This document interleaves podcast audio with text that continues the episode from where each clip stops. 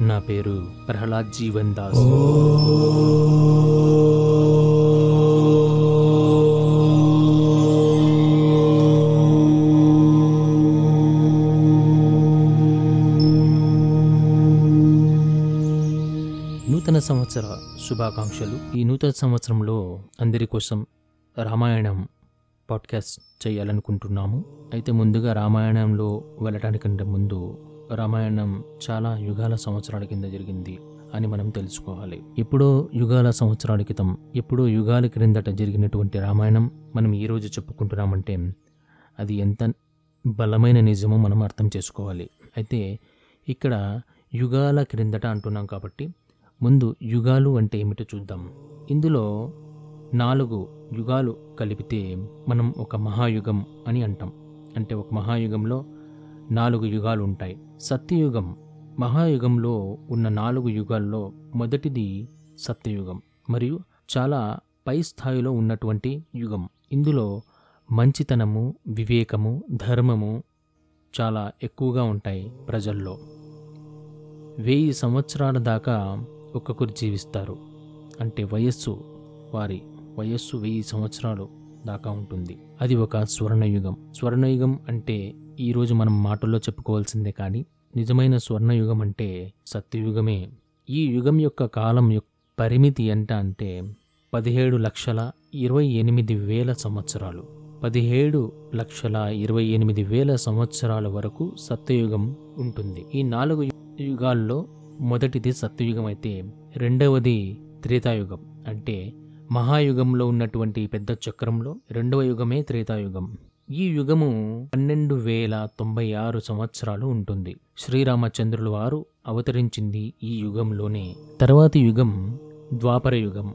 మహాయుగ చక్రంలో ఉన్నటువంటి తరువాతి యుగమే ద్వాపర యుగం. ఈ యుగం యొక్క సమయం ఎనిమిది లక్షల అరవై నాలుగు వేల సంవత్సరాలు. ఈ యుగంలోనే మనకు మహాభారతం కనిపిస్తుంది. శ్రీమద్ భాగవతం వ్రాసింది ఈ యుగంలోనే. అలాగే శ్రీమద్ భగవద్గీత అర్జునుల వారికి కృష్ణుల వారు బోధించింది. ద్వాపర యుగంలోనే కృష్ణుడు సాక్షాత్ భగవంతుడే భూమి మీదకి వచ్చినటువంటి యుగం ఈ ద్వాపర యుగమే.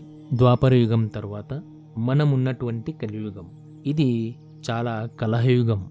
మహాయుగంలో ఉన్న నాలుగు యుగాల్లో చివరిది ఇది. దీని యొక్క సమయం నాలుగు లక్షల ముప్పై రెండు వేల సంవత్సరాలు. ప్రస్తుతం కలియుగం మనకు వచ్చి ఐదు వేల సంవత్సరాలు జరిగింది. ఈ యుగంలో అధర్మము కఠినమైనటువంటి దుఃఖాలతో కూడి ఉంటుంది. అయితే ఈ యుగంలో ఒకే ఒక మంచి విషయం ఏమిటంటే భక్తి చేయవచ్చు చాలా తక్కువ సమయంలో. కలవు తద్ హరికీర్తన అంటారు.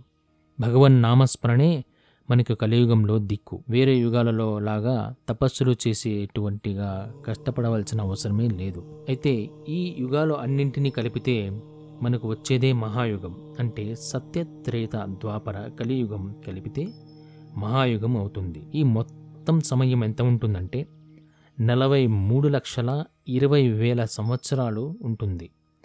ఈ సమయం భూమి మీద బ్రతికే వాళ్ళకి సమయం అంటే భూమండలానికి సంబంధించిన సమయం నలభై మూడు లక్షల ఇరవై వేల సంవత్సరాలు. కొన్నిసార్లు వట్టి యుగము అని కూడా అంటారు. అంటే యుగము అంటే యుగాలు అంటే మహాయుగం. తర్వాతి ఎపిసోడ్లో కలుసుకుందాం.